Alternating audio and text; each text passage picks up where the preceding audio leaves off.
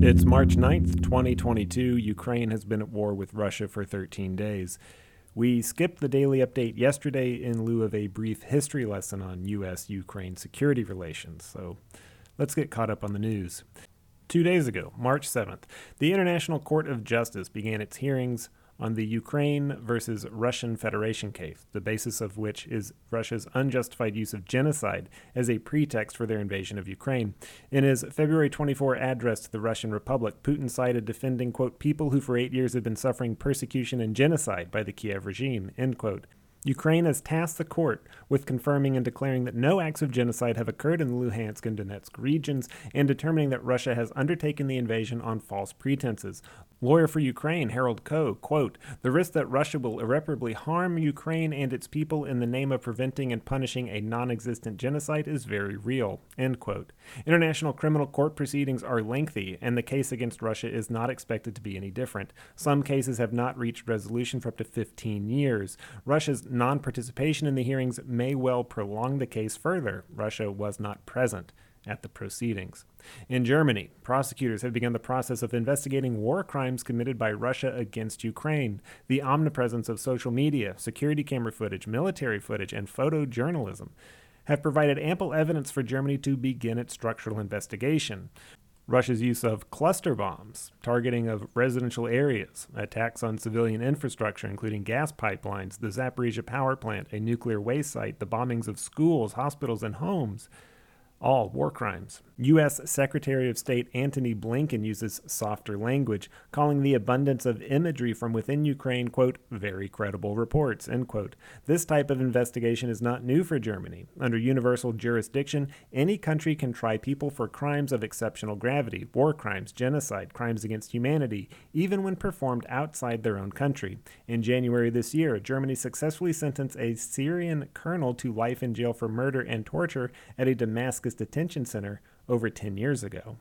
On March 4th, in Bucha, Ukraine, just northwest of Kiev, three volunteers, Serhiy Ustimenko, 25, Maxim Kuzmenko, 28, and Anastasia Yelanka, 26, came under fire by a Russian military vehicle as they approached their home. The three volunteers had just returned from a dog shelter where they had delivered food. The shelter had run out of food, and the delivery was just one of many humanitarian missions the three undertook. While under lockdown during the coronavirus outbreak, Kuzmenko volunteered as a driver to deliver food to hospitals. During the Russian invasion, Kuzmenko continued to deliver meals to elderly and children's hospitals. After witnessing the assault on their car, Valery Ustimenko, Serhiy's father, dragged the three bodies from the car and carried them to his basement. Three days later, March 7th, the bodies remained in the basement. Ustimenko has been unable to bury them. Friends and family have been unable to get to the bodies for a final farewell due to the intense shelling in the area.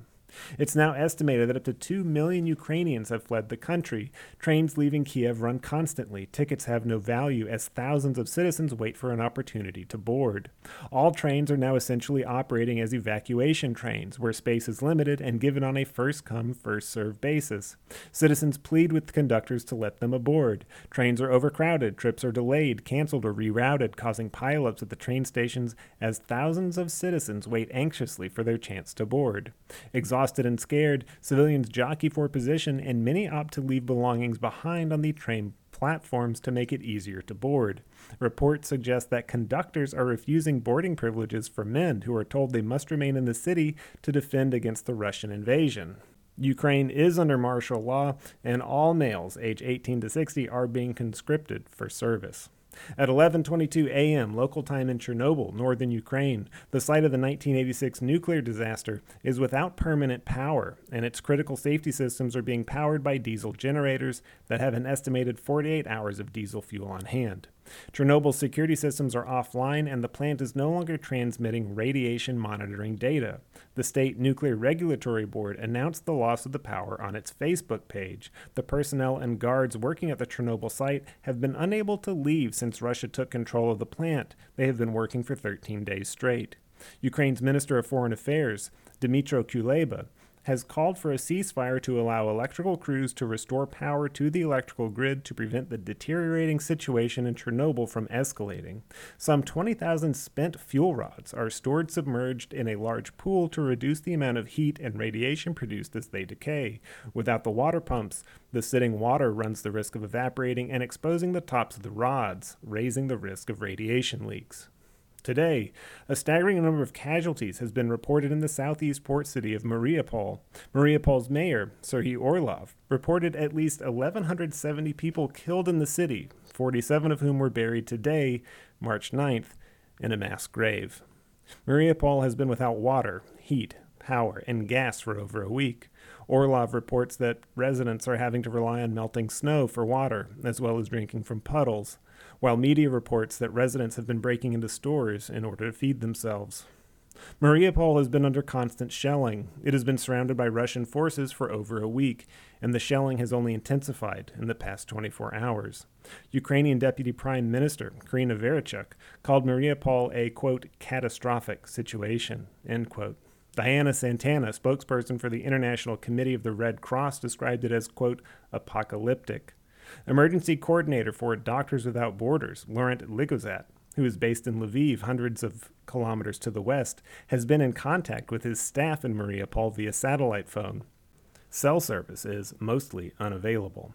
Mariupol is essentially cut off. No supply lines or humanitarian corridors have been successful. Late this past Monday, Russia named Mariupol as one of the four cities where evacuation corridors would be possible. But the next day, Russian troops began shelling that corridor. Wednesday morning, Russian and Ukrainian officials announced a renewed attempt at opening humanitarian corridors, one of which was supposed to flow out of Mariupol. Mariupol's mayor said that evacuation points came under attack by Russian troops less than an hour later. Another humanitarian corridor failed.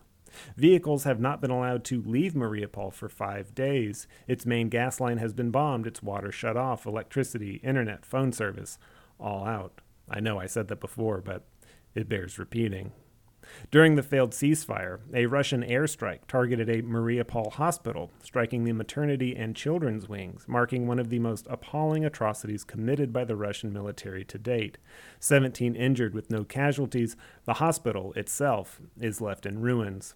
A crater outside the hospital, the impact point for the Russian bomb, is massive, approximately 12 feet deep and more than 50 feet wide, a conservative estimate based on photos. Boris Johnson, UK's Prime Minister, said in a tweet, quote, There are few things more depraved than targeting the vulnerable and defenseless, end quote. A glimmer of good news. In the morning, Thursday the 10th, as we wrapped up writing this episode, Oleh Sinigubov, head of the regional state administration in Kharkiv, announced that the city of Derhachi was back in Ukraine's control, having counterattacked Russian forces as they attempted to surround the city. The Ukrainian military suffered no losses. While the ceasefire in Kharkiv was broken, some 48,000 Ukrainians were able to be evacuated elsewhere throughout Ukraine. Sumy in the northeast was able to successfully evacuate 43,000 people alone. That is a small victory, however, given that millions of Ukrainians are still stuck, and the broken ceasefires at this point play like a broken record. Mariupol, surrounded by Russian troops, was one of the many cities where a humanitarian corridor was to open for 12 hours. 400,000 residents are stuck in the city, essentially hostage to the Russian army. Mariupol is one of the most urgent areas needing evacuation. In Kharkiv proper, northeast Ukraine, less than 40 kilometers from Russia's border, regular bombardment of residential buildings and civilian infrastructures has been going on for over a week. Overnight, from Tuesday the 8th to Wednesday the 9th, Ukrainian Air Force defense units managed to successfully turn back Russian bombers that had been dispatched from Belgorod, Russia, 70 kilometers northeast of Kharkiv, their target. The bombers are part of the ongoing air assault that have left much of Kharkiv destroyed. Life on the surface is nearly impossible with thousands of residents taking semi permanent shelter in the underground rail stations, where volunteers provide food and families sleep on makeshift beds. The success of Ukraine's air defenses has received regular praise. Just a day ago, President Zelensky announced that no bombs had successfully landed on Ukrainian soil overnight thanks to the skill of its air force. The Ukrainian Air Force has brought down cruise missiles. They regularly target Russian convoys, helicopters, and fighter jets. But as the resistance holds, Russia strengthens its attacks. Mykolaiv Mayor Alexander Senkevych reported the evening of March 9th that Russia had begun shelling Mykolaiv using Grad and Uragan rocket systems. The Grad system is a truck mounted multiple rocket artillery system, each truck capable of firing up to 40 rounds before needing to be reloaded. The Uragan rocket system is the Grad's big brother. Its artillery rounds are twice the size of the Grad and require a much larger truck. The Grad and Uragan rocket systems can utilize cluster rounds, which spread a large quantity of explosive rounds from a single rocket. Human Rights Watch reported the use of cluster munitions when, on February 22, 2022, a Russian 9M79 series Tochka ballistic missile with a cluster munition warhead containing 50 fragmentation bombs impacted outside a hospital in Vuhledar in Donetsk. Cluster munitions, widely regarded as most dangerous to civilians and notably children, were banned by many nations with the 2008 Convention on Cluster Munitions, though the US, China, Russia, and North Korea have not adopted this stance or signed onto the agreement. Cluster munitions can be misdirected by wind, making them inaccurate, and many of these smaller munitions don't detonate on impact, often remaining on the ground or in the ground for years after being dropped. The munitions are typically small, about the size of, say, an average toy, making them appealing to curious children. Children are regularly killed by leftover cluster munitions long after a war has ended. In an address to his country last night, Ukrainian President Volodymyr Zelensky announced he had, quote, cooled on the prospect of joining NATO, one of Putin's primary concerns for the full on assault of Ukraine. Still, Zelensky and his cabinet appeal for air support, if not in the form of a no fly zone, arguably a guarantee of the war spiraling out of control, then in the form at least of MiG 29 fighter jets to bolster its air force. In a surprise announcement yesterday, Poland offered to deliver 28 MiG jets free of charge. Poland offered to deliver the jets to the U.S. base in Ramstein, Germany, then to be deployed to Ukraine. This proposal means that the jets would have to fly from a U.S. NATO base, quote, into airspace that is contested with Russia over Ukraine, end quote, which would jeopardize security concerns for the entire NATO alliance. The Ukrainian Air Force is trained on Soviet era jets, making delivery of other newer jets a non starter. The Ukrainian Air Force would have to be retrained in order to use them. Meanwhile, Putin's stance is that any support of Ukraine's Air Force from another country would be seen as direct participation in its war on Ukraine. Neither NATO nor the US have any appetite for direct conflict with Russia, including in the sky. The announcement by Poland was a unilateral decision. Poland had apparently not briefed the White House on its offer before proposing it. In the United Kingdom, however, British Defense Secretary Ben Wallace said the United Kingdom would stand by Poland if it were to deliver the jets directly to Ukraine, fully accepting any consequence of that decision. Quote, and so we would protect Poland. We'll help them with anything that they need, end quote, Wallace told Sky News. The UK statement is in stark contrast to the approach from both Poland and the United States. The game of musical chairs being played with the fighter jets is to absolve themselves from direct involvement in the war.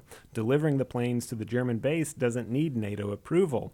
Delivering the planes directly to Ukraine does. I want to take the last couple of minutes here to share something really special with you and you know, I know we haven't known each other that long, and you're probably going to think that was really nerdy or whatever, but right now, you have the opportunity to turn this podcast off, go to Google or YouTube or whatever, and look up anything I've said. And you can find online media from other countries that give you more information that I haven't covered. You can go to chomsky.info and read every archived essay of Noam Chomsky's in which he criticizes the U.S. involvement in everything post World War II. And you can actively and easily spread that information to others. I mean, hell, that's kind of what I do. But in that freedom to do that, to go look up all this stuff that I'm telling you, there is a struggle. In order to get truth, truth out there, we have to amplify the media channels that provide that truth. Not just a podcast, not just a YouTube channel, but any media, whether it's art, music, or journalism, whatever. Those are our truths. And believe it or not, we, the individuals, are free to express and share that. What the fuck am I getting at? It can feel daunting, is what I'm getting at. It can make you feel puny when you compare your efforts with those of the biggest players in the information game influencers, talking heads, media conglomerates, whatever. But one of the fundamental lessons that has so far come out of the Ukrainian war is that truth is the strongest form of dissent. I'm not talking about right wing Rothschild Biden crime family bullshit truth. That is not truth at all. I'm talking about the very real difference that we can see firsthand between an increasingly state controlled media like in Russia, where the information provided is so skewed and so insular that the reality of Ukrainian children dying doesn't register. The difference between that and the very raw and real footage being captured by Ukrainians as they live through this war, well, the difference is basically just night and day. But not everyone in Russia buys into it. Just consider the number of people you know who buy into the Facebook conspiracy theories. Those same people exist in Russia, but instead of your cousin posting asinine articles from dubious sources on his feed, it's the official message of the state that, because it's quickly becoming the only news available, shapes those opinions and fears. The empathy that we're feeling for Ukraine globally is quite authentic because it is a real and rare truth that we haven't experienced possibly in decades. We still have to wade through bullshit, scroll through hot takes on Twitter while we roll our eyes, but we have that very real ability to read a true thing and know a true thing, to raise suspicion and then quash it, to ask questions, to be confused, and then to get clarity.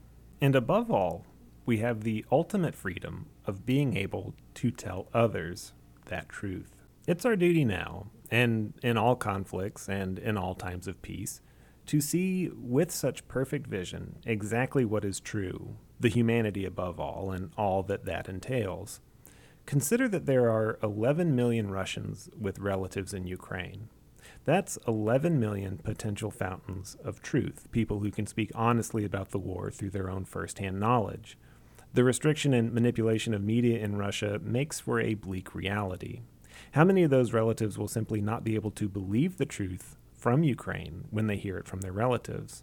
We can guess because we have the same problem in our own country.